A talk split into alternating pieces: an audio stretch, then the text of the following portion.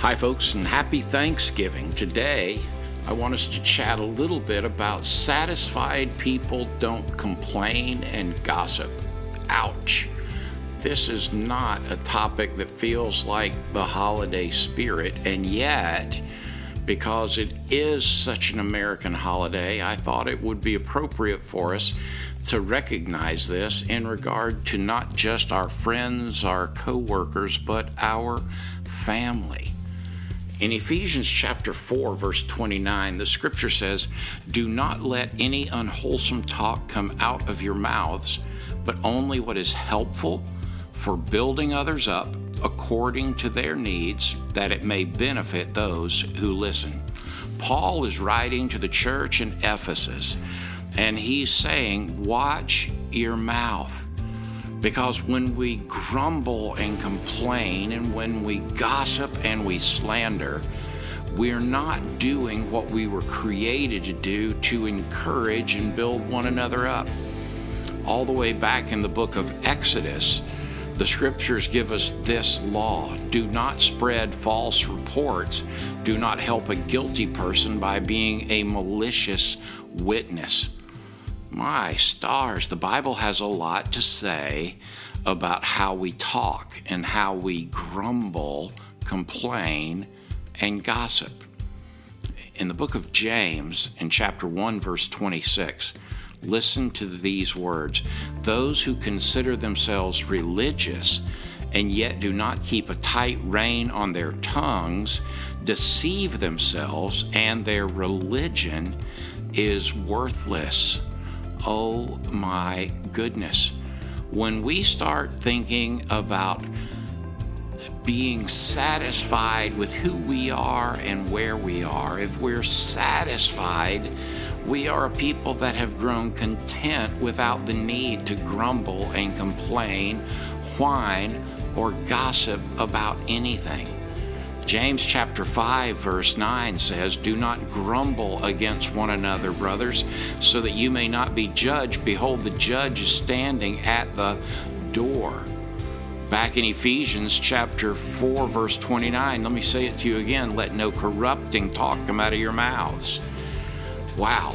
1 Thessalonians chapter 5 Rejoice always, pray without ceasing, give thanks in all circumstances, for this is the will of God in Christ Jesus for you. And in Philippians chapter 2, verse 14, quite succinctly, it says, Do all things without grumbling and disputing. So as we prepare to worship, check your heart. Ask the Lord to give you a really clear picture Am I a complainer, a whiner? Do I grumble about things that don't go my way? Do I possibly slander, even in the sense of hiding it in Christianese and prayer talks? And if so, join me in this prayer. Lord, reveal to me every wicked way. Search deep inside my soul and remind me that I know I'm a sinful person and I need you to guard my soul and my heart. Lord, forgive me where I may have been a grumbler, complainer, or whiner. And Lord, forgive me if I've been slanderous or in gossip in any way.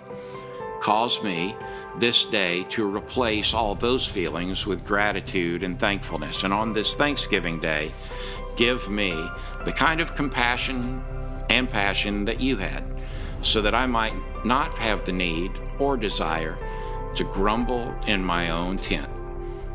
My friend, take the next few moments and just settle your soul and breathe deep and allow the Lord to speak some truth, peace, power, and direction into your life. I'll mind the time and I'll be back in 45 seconds.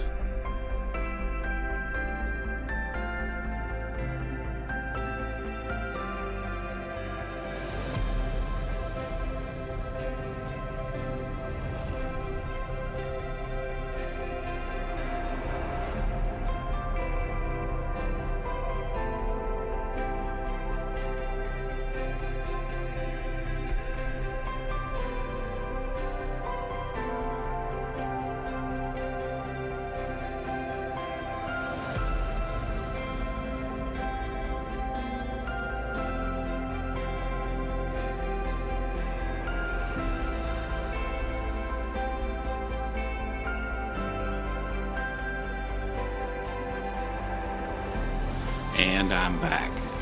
You know what? I trust today that you have not only prayed and spoken with the Lord, heard His word and let it saturate your soul, but you have also, in a moment of meditation and quietude, heard from Him as He's prompted your soul and reminded you of how we walk, we talk, we live, we love, and we lead more like Him. God bless you, friend. Thanks for joining me on day four out of five Thanksgiving weekday meditations. God bless you. Bye now.